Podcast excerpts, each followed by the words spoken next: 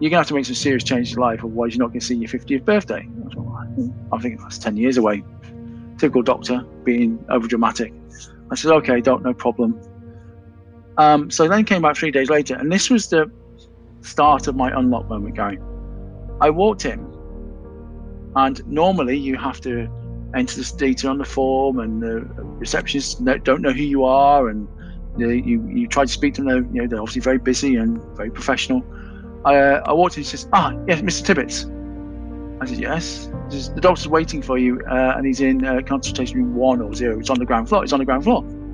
I mean, that's not his normal room, and he's waiting for me. A doctor's never ever been waiting for me for an appointment. You'll know, Gary. Doctors are never waiting for you, and receptionists never greet you and shepherd you into the room. So I'm thinking, oh, this is this is a bit odd. So I walk in, and basically he says, "Take a seat."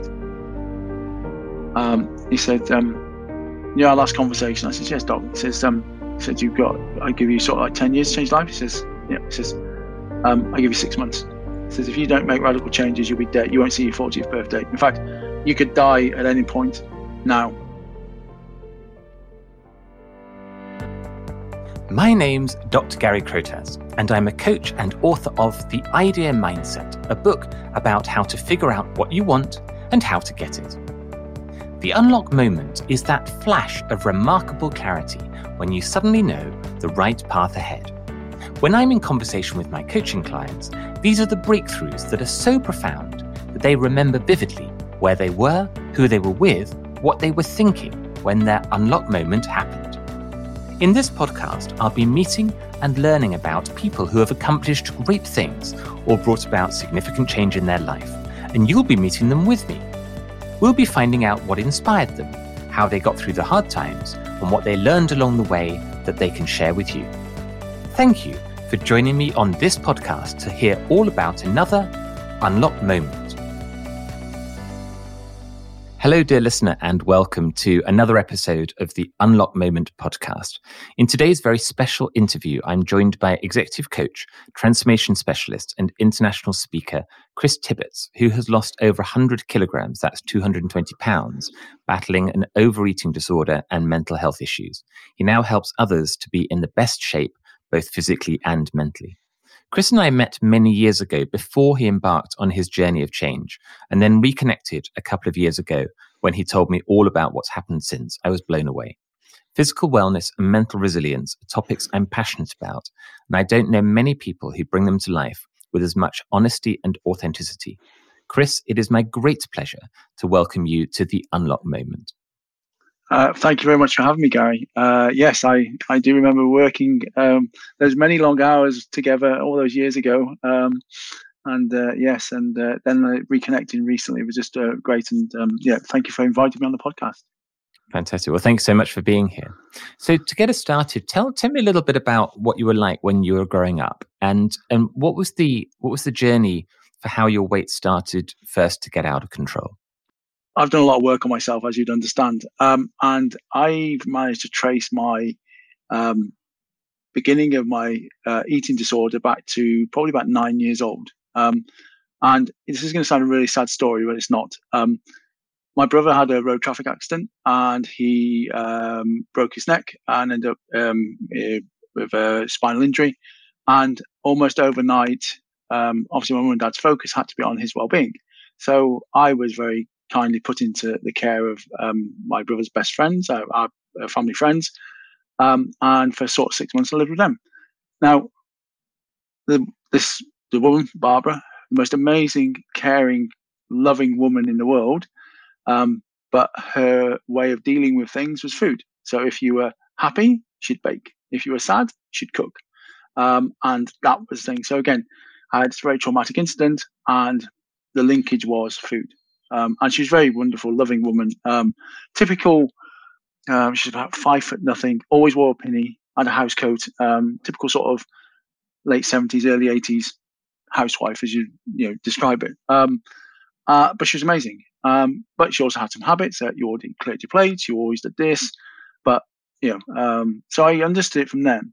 Then obviously with my brother having his accident and my parents' focus being on them, again, I have no there's no bad, there's no nothing challenge there. But um, I found comfort in the bakery. So I'd go to a woman in the bakery to get a connection, to get adult connection, to get you know solace, and a cake squid. Or I'd go to the fish and chip shop.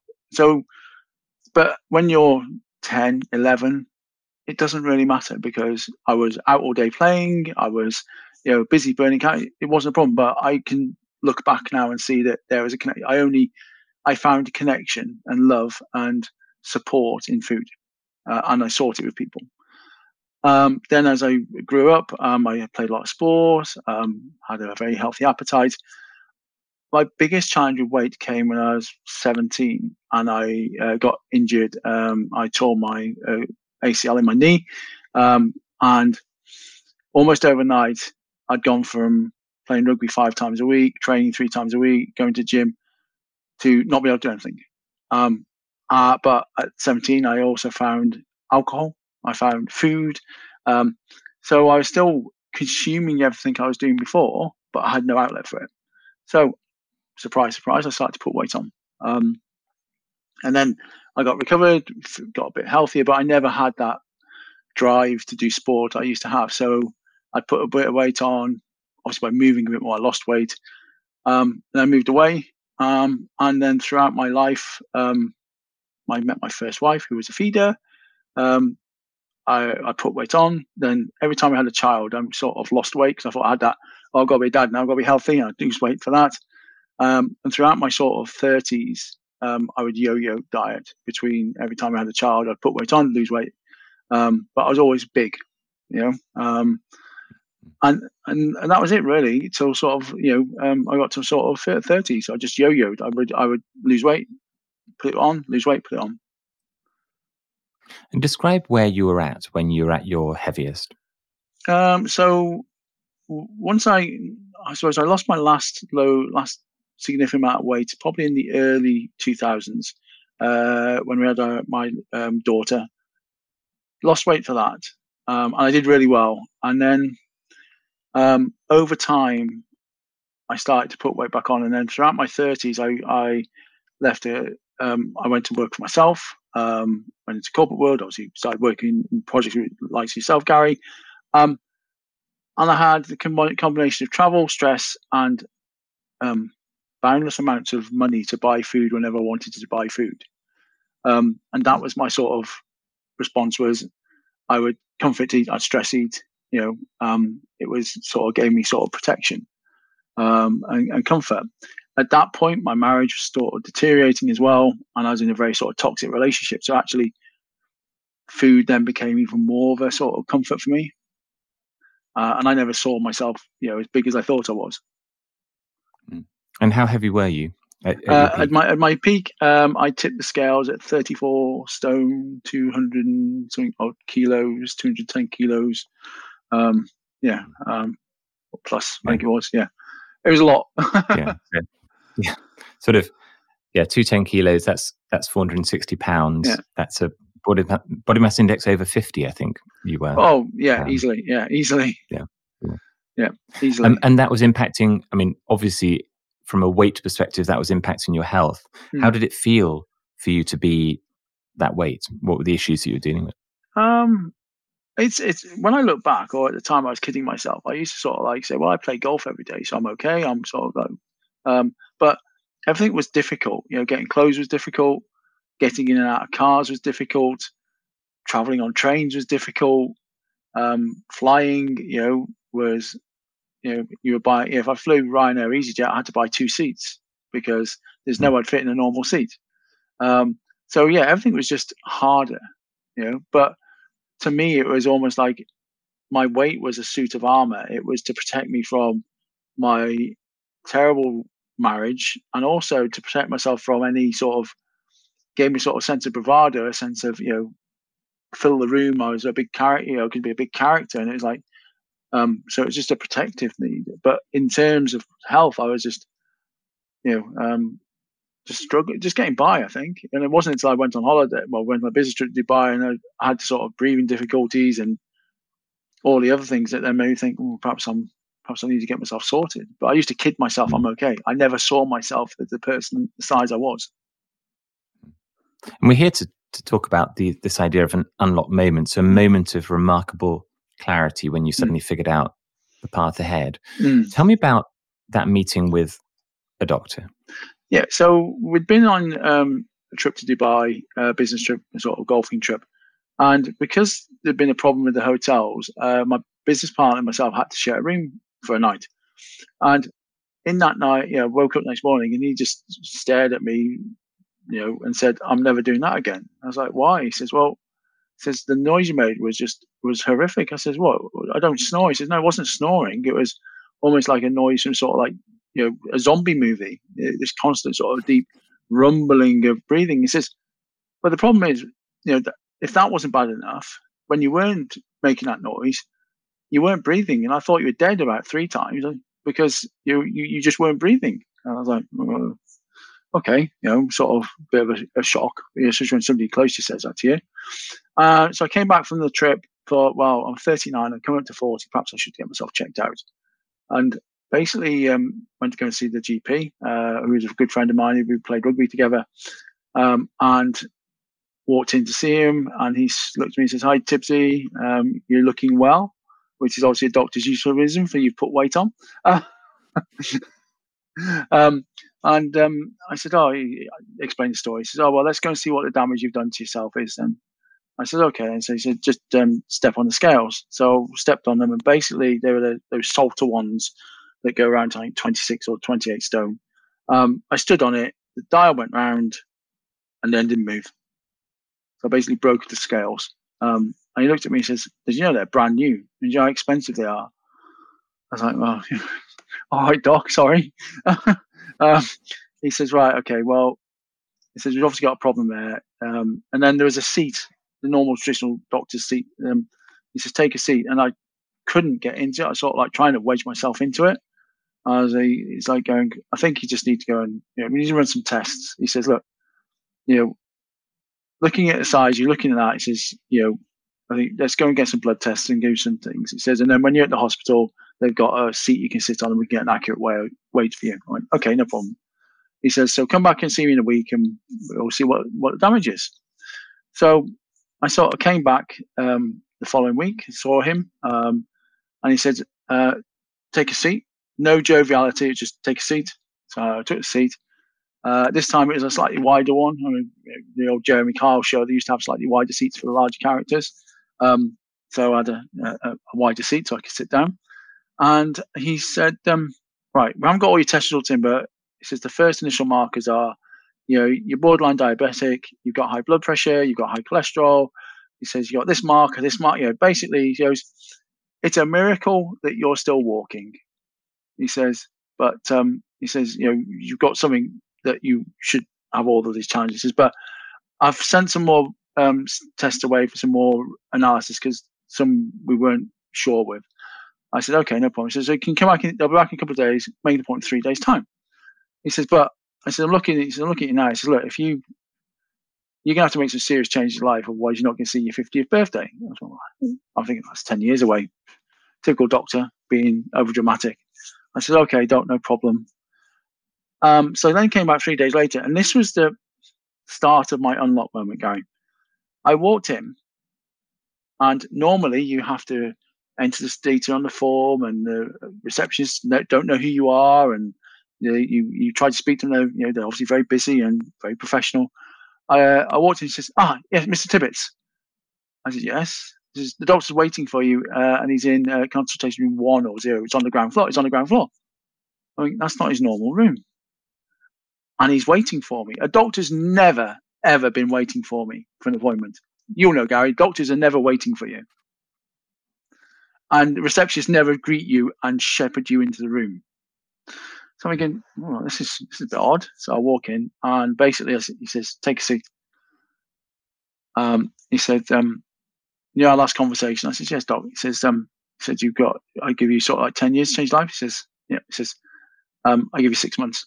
He says, if you don't make radical changes, you'll be dead. You won't see your 40th birthday. In fact, you could die at any point now from the stats I've had on the, they looked at my oxygen levels and looked at all these sort of things. He says, um, you know, you, you could die at any point. He says, so you really need to make some radical changes to your lifestyle. I said, right, okay. Um, and at this point, I didn't actually think about myself. I was thinking, oh, what about my mum and my brother, my business partner, my kids, my wife? It didn't actually hit me of that. I was thinking, oh, what about everybody else? What are they going to do? How am I going to deal with this for them?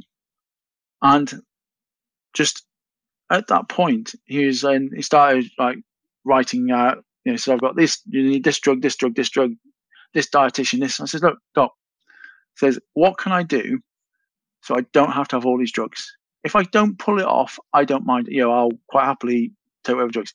He says, basically, in four weeks, you're going to have to have lost um, basically two stone. I was like going, mm, okay. Um, that doesn't sound very healthy to me, but hey, you know, um, I said, okay. He says, if you don't lose, you've got to show a, a determination that you're going to lose weight. Um, so I went, okay, no problem, doc. I can do that. Because don't forget, I had a lifetime of yo-yo dieting. I know I knew all the diets out there. Um, so I resorted to my traditional um, diet of cornflakes and tuna fish and mashed potato. Um, I'm obviously at 34 stone. Um, if you go from eating, well, probably about four or 5,000 calories a day to about ooh, 1,500, 2,000, you're going to lose weight. Um, so I lost weight. Um, obviously not very healthy. Came back, saw him. He says, "Look, okay, you've shown you can do it. You've shown that you've got determination." He says, "I don't agree with the methods you've done, so perhaps we just need to get some help." So I had some conversation with dietitians and uh, and other people. He says, "But you've shown you can do this." So um, I sort of made that change. But the biggest change I was making at this point was realizing that actually my environment wasn't right for me that there was a lot of things that was creating my desire to eat. And that was the first time I probably started to realize it. And what was the transition from hearing that news that you could die at any time mm. to really internalizing what that means for you and you having to make change? Was that immediate or did it take some time for you to get your head around that? I think the knowing I need to make change was almost immediate. But the, and again, when you have something like this happen, you can make these drastic change. You can almost make change. You know, it's like I was given a very powerful why. Um, I think the problem was I didn't believe it enough. I was almost like like throughout my life, I was just going, I'll do enough and I'll get by. I'll do enough, you know, I'll get rid of this problem. I'll just throw all my effort at it and I'll and I'll solve the problem. It wasn't until I started having some success and I started losing weight and I started to feel a bit more happy about myself. And then I realized there's a lot of contributing factors to why, you know, I was doing because almost overnight, Gary, I became single focused, single minded on the fact that what I ate.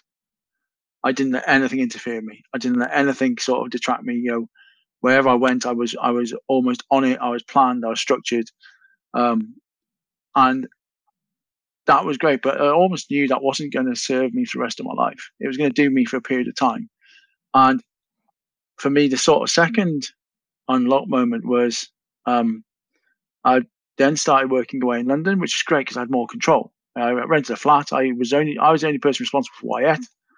Um, and but when I used to come home at weekends, it was almost like people were sabotaging me. And what was the thing that was motivating you to make this a fundamental change that was going to happen and was going to stick? in a way that hadn't happened before when you were yo-yoing? What was what changed for that? I think for me this time, I, I'm almost sort of reignited my enjoyment of exercise because I'd sort of, to begin with, I lost weight by just walking. Um, mm-hmm. And then I lost enough weight. And then being in London, I had access to a gym. There's a gym beneath the flats where I lived. So I could actually just have that sort of confidence of, of I want to improve myself. I want to do things. I wanted to get back to the, the, the sort of 17 year old athlete again and that that enjoyment of training, that enjoyment of, of exercise, and and having a sort of passion, and that sort of spurred on. That's what sort of the difference um, in it, um, and you know, almost for the first time in my life, doing things for myself. And initially on that journey, um, you were pretty successful in in losing a significant amount of weight. Yeah, I was very successful. I sort of, um, I think I dropped down to about um, I think 19 stones. So if you imagine 30, 15 stone weight loss is, you know, quite present. And I'm quite tall. So even at sort of 19 stone, because I was working out a lot, I was still, I was like, don't get wrong, I still had fat, but I'd been working out, so I was, I was a lot healthier, I was a lot better, you know, and I didn't have as much fat. So, hmm. um, you know, I'd, I'd, lost a significant amount of weight, but not down to what the lowest I went to, but um, it was a massive change, and it made me feel more confident and self assured. When did it become clear that you needed to regain that control? When when did it become clear that you that you'd lost that? Again, for about five years. So if you imagine in twenty was it 2012 or 2011, um, they told me that uh, oh, 50 no 50 no. So yeah, in 2011 I was told I had sort of like six months to live. In 2012 I was 40.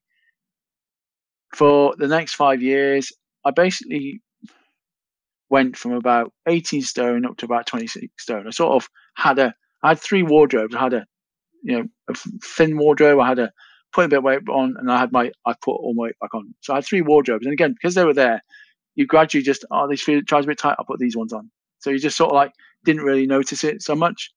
Um, and it wasn't until sort of five years into about 20, yeah, 2016, I left uh, I got headhunted and joined National Express.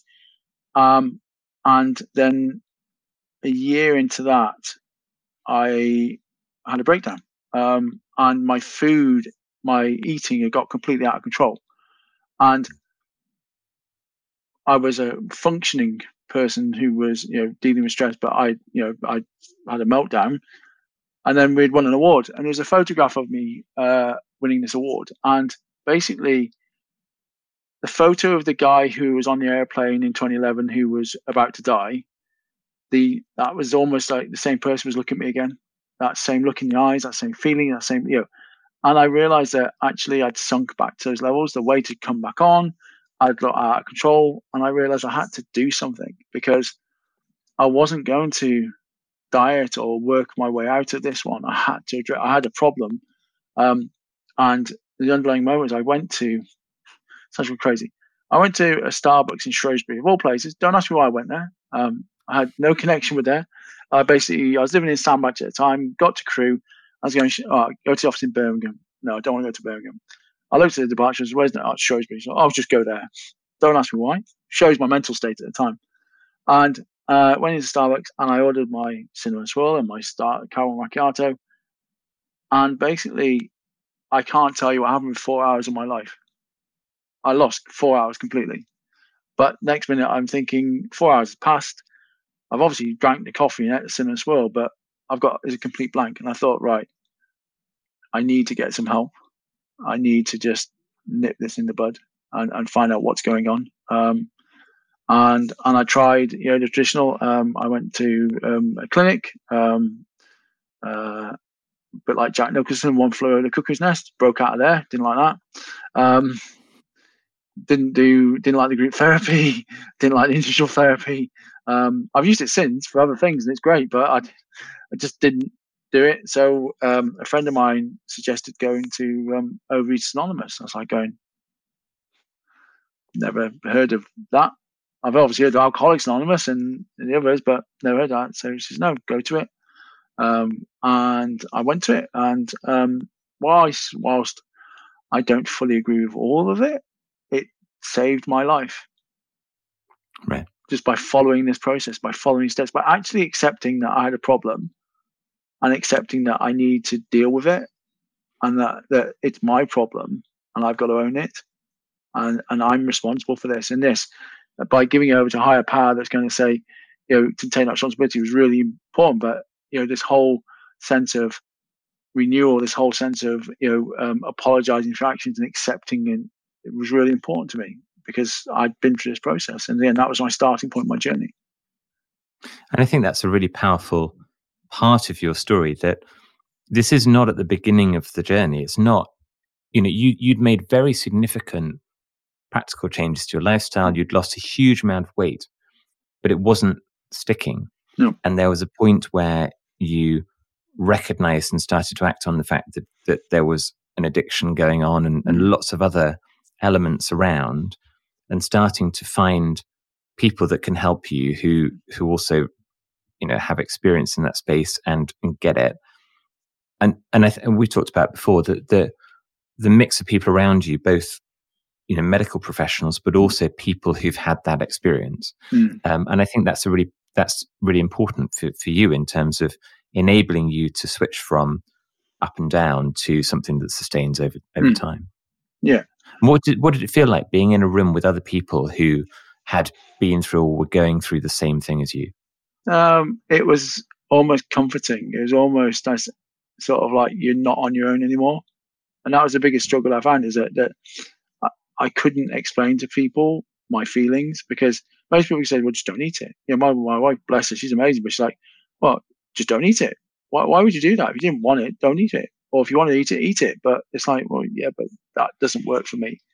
You know, I'm I'm wired in a different way. You know, I um, if I see that, I don't care if I'm full, I'll, I'll eat the second pizza, I'll eat the third pizza, even if it's making me ill, you know, because I just can't stop. And and getting being in a room with people, people saying the same things, almost, you know, for the first couple of meetings, I just didn't say a word. I just listened. I was like, oh my God, there's somebody saying I'm not on my own, and there's other people who struggled. Um, what was interesting is for me, which shocked me completely as a big guy as I was, the sponsor I actually had was an anorexic. She's a recovering anorexic. I'm thinking, how on earth can you at sort of seven stone understand me at 30 stone? And it was a complete, but, but she did. And she understood because she says it's about the addiction. It's not, you know, mine was, I wasn't going to eat. Yours is you want to eat. But it's still the same driving behaviors. It's still the same process that you deal with. It's still the same lies you're telling. They're just, they're just in a different way around. And so when, when you look at your, your life and your routine now and the things you have in place to, to, to be where you are now and to and to sustain that over time what does that look like? What what are the things that you're doing that that are different now from before? Um i think you know one is having a sort of routine although i did have a routine so i was ill um that's sort of taken aside but i still use some of the principles you know, so i still journal daily which is really important for me to ask myself a series of questions in the morning and a series of questions in the evening about you know what what am i looking to achieve how am i achieving them um, then gratitude, you know, really focus on being grateful for one being alive and grateful for the people around me and, and showing that and, and almost giving not to expect to get anything back was the biggest thing. You know, I, I want to give things. I don't expect anything back. You know, if, I, if you get something back, that's great. But when you have that attitude, quite often you get an abundance of things back to you by not expecting anything. Um, meditation, you know, meditation is an important part of, of, of my life now. And, and I spent a lot of time working with a Shire monk on this to understand this, to understand this stillness, this quietness, this calming my mind down. Um, and then I use sort of breathing techniques again, uh, similar to that, but again, sort of cold water, cold therapy again is really quite important for just allowing myself to reconnect. So I'm almost taking control uh, of of my life because I think they're just really important to me. And where are you today in terms of uh, weight and health and so on? Uh, I'm probably I'm still I put a little bit of weight on because I stopped training because I got injured. But you know what? I'm comfortable with that. I'm happy. Mm-hmm. You know, um, I'm probably yeah just probably about half a stone heavier than I'd like to be. Mm-hmm. But I'm not bothered by it. Um, yeah. The thing is, I very rarely weigh myself anymore. Uh, that's the challenge. I just don't weigh myself. But I think when I did, I was like um, about you know because then I've been ill, I've been had COVID, everyone like everyone else has, and I hadn't had the activity levels I had, so that's fine. And I know what I can change. I can either eat less and I'll lose weight, or I can just get back to being more active. But in effect, I'm comfortable. I have no binge urges. I have no you know I haven't slipped back to being an overeater. I've you know I've sort of found that level comfortable place I'm in. And it's a, and it's a constant battle for you to to stay in that place. It's not something you can sort of um, forget about. You you have to sort of stay on top of it. Yeah, every yeah. single day, every single day. It's sort of one thing I say at night is, uh, is first thing I say in the morning is just give me the grace to get through the day without a binge, and then at then night time I go, you know, thank God I haven't binged today, you know, because again it it can still happen. You know, I can still you know. Um, when I talk to my clients, I'm quite open with them. I say, you know, um, things throw up at you. Things get hit you hit you with them, and no matter all the good work I've done, I said the difference between me now and in the past is I may slip up, but actually that's fine. And that's good for me because it allows me to show me that I'm still human and it's still there, and and that you know um, I can learn from it. And what was different, what what made me relent, what what made me decide that I'm gonna you know eat those chocolate bars or eat that cake, eat those cakes. You know, not about one off. It's if I have a you know, if I have a cake one day, I'm not going to beat myself up because it's part of my life. Um, but if I decided that I'm going to eat a pizza and then cakes and then chocolate, and it was all excessive, then I'd have to ask myself, what's caused that? What's triggered that? Why have I lost that control? And again, I can just sort of work through it and understand it. And tell me about the moment when you decided to make this your career to help other people going through yeah. this kind of journey. Um, it was interesting because I'd sort of been made. Uh, I took a redundancy from National Express, and I thought, you know, I'll just go back to peak management consultant. Be that easy, you know, really, you know, nice company, really good money, flexibility, uh, and I did. Uh, set up a company, and I was doing that, and then one day, uh, a guy I was working with called Alex Myers, he said, I'd really love you to tell your story to my my program, my guys. I said they'll they'll get a lot of benefit from it. I went, yeah, okay, no problem. So I did a sort of slide deck and um, did the um, go around and send it across to him. And he says, first he goes, you put a typo in there. He says, um, I says, why? He says, you put you lost 100 kilos. I went, no, yeah, I should put 110, but yeah, you're right. And I went, no, no, you've lost 100. I says, yeah, I've lost 100 kilos. He went, I didn't know. I went, yeah. And then in this sort of conversation, sharing my story, I sort of had your enlightenment. I had an epiphany. I realized that this is what I have to do. The conversation I'm having with these guys, the questions they're asking, the, the answers I was giving, it's I just said, I need to do this. I need to do this at whatever, you know, almost at whatever, you know, cost um, to me. Um, and I and I also realized I couldn't do it as a side thing. I couldn't do it as a, you know, I'll do this on the side. I'll, help a few people now, but I'll still pre- keep bringing the money in because if I didn't, I wouldn't have committed to it. I would just been a sort of a half baked thing. And I'd already done a lot of work for free for people because I'd been a sponsor of Overeaters Anonymous and I'd been in groups and I'd done that. So I'd obviously cut my teeth, so to speak. I thought, okay, perhaps this could be a career. I don't know. Um, but yeah, then embarked on on it as a career. And what does it look like when you start to work with somebody? Um, well, I start by just making sure they're ready. Yeah, I, um, I turn away, which is crazy for a guy in business, about fifty percent of my business, hmm. because I'll have a call with them and I go, "You're not ready." I says, um, "You're you're just not ready.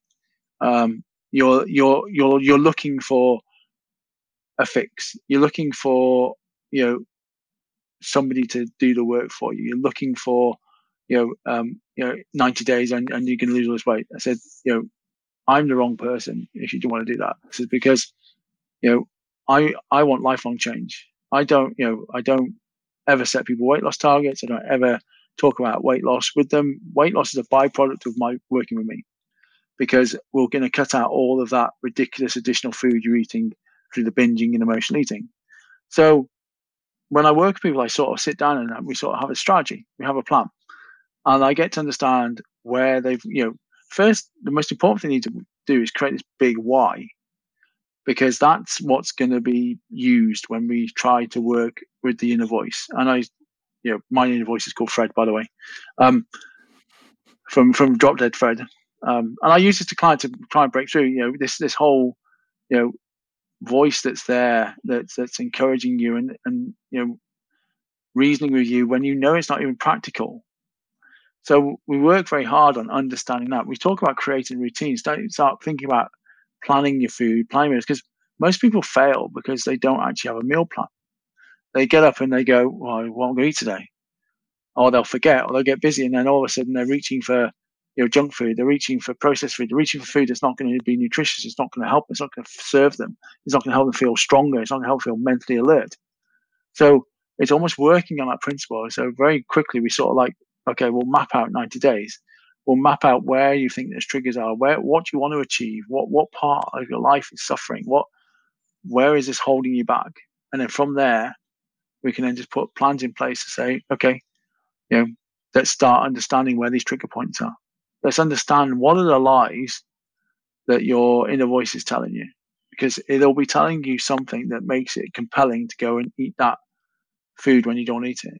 When when you're you know on the third bar of chocolate, because you know because you're not even tasting the chocolate at that point, but you're doing it because it's almost an inbred behavior. You know, don't forget, you know, this voice lives in the sort of lizard brain, the amygdala. It's it's fight or flight. It's there to protect you. So there is no reasoning. If people go, well, just think about it. It says, well, that voice is where it lives. There is no thinking about it. There is, you know, it's designed to save your life and protect you.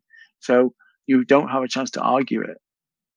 You know, if you can, then that's when you need to move the conversation up into the higher brain and have the conversation there. But if you already, you know, I say to people, if you've already got the food in your hand, it's too late. So that fork in the road, that decision that put you on the path to eating is a lot further back than people think about it. And if you need to have it, if you need a strategy for that moment, it's in your hand, good luck. Because that's going to be really hard to beat. And the people are the right people for you to be working with. They're mm. in the right place to start on that journey. Mm. How did they describe the experience of working with you? Because I've been where they've been, they almost have an honesty factor with me because they can't actually lie to me because I've told all the lies myself. So I know when people, you know, are not feeling themselves. I know I know to ask them the questions because they're, they're almost like, are you reading my mind? I'm not reading their mind. I just know where they're at because I've been there. So they almost go, well, how did you know that? How did you know I was thinking that? It's like, because I thought that. I've been there. Now, don't get me wrong, don't get it right all the time, but most of the time we can get it right to go, what's causing that? Why are you making feeling that? I think they just feel like they've, for the first time in their life, they've got somebody with them who actually believes that they can do this. And for them, it's, it's almost their first time they've had this. They've worked with coaches and PTs and people before, but this is the first time that somebody's gone, yeah, you can do this, and I believe in you. Um, and that's what they feel. They feel like, you know, um, I liken myself to Liam Neeson from Taken. I have a unique set of skills that make me a nightmare for people like that. and what does it feel like for you to see somebody making that change that they weren't making before? You know, through working with you. Um, I think it's you know sounds very grandiose, but it, it, you can't actually buy that feeling. You know, um, I in an ideal world, Gary, I would win the lottery and I'd coach people for free. But actually, I still wouldn't coach people for free because when you do stuff for free, people don't value it. Hmm. And I think for me, being able to see that transformation, you know, I'm working with a guy at the moment, and he's you know, he's lost forty pounds, but that forty pounds is is irrelevant. It's the change in his mindset. It's that change in how he's talking to himself. It's a change that he's not, you know, running himself down. He's not beating himself up. You know, this whole change in his mentality is, is, is the biggest thing. You know, say, you know, I say to people a lot, you know, the change, the weight loss happens from the neck up. You know, that's where all the change happens. You know, yes, you get the bodily change from below, but actually, if you don't change the mindset, you're not going to lose weight. And just seeing that change in people. That's really powerful. Hmm. Where can people find out more about you, Chris? Uh, so uh, if they go on Instagram or Facebook, I'm the I'm Emotional Eating Coach UK, uh, or my website at www.emotionaleatingcoach.uk, um, or LinkedIn, Chris Tibbetts. Fantastic. The unlock moment is that flash of remarkable clarity when you suddenly know the right path ahead. For Chris, it was a conversation with his doctor who told him he could die at any moment that gave him a massive wake up call about the impact of his weight on his health. It's been a tough journey since then with many ups and downs, but Chris is now empowering others to fundamentally change their lifestyle based on his own experience of making remarkable change happen. Chris, thank you so much for joining me today on the Unlock Moment. Thank you, Gary. It's been an absolute pleasure. This has been The Unlock Moment, a podcast with me, Dr. Gary Crotaz. Thank you for listening in. You can find out more about how to figure out what you want and how to get it in my book, The Ideal Mindset, available in physical book, ebook, and audiobook formats. Follow me on Instagram and subscribe to this podcast to get notified about future episodes. Join me again soon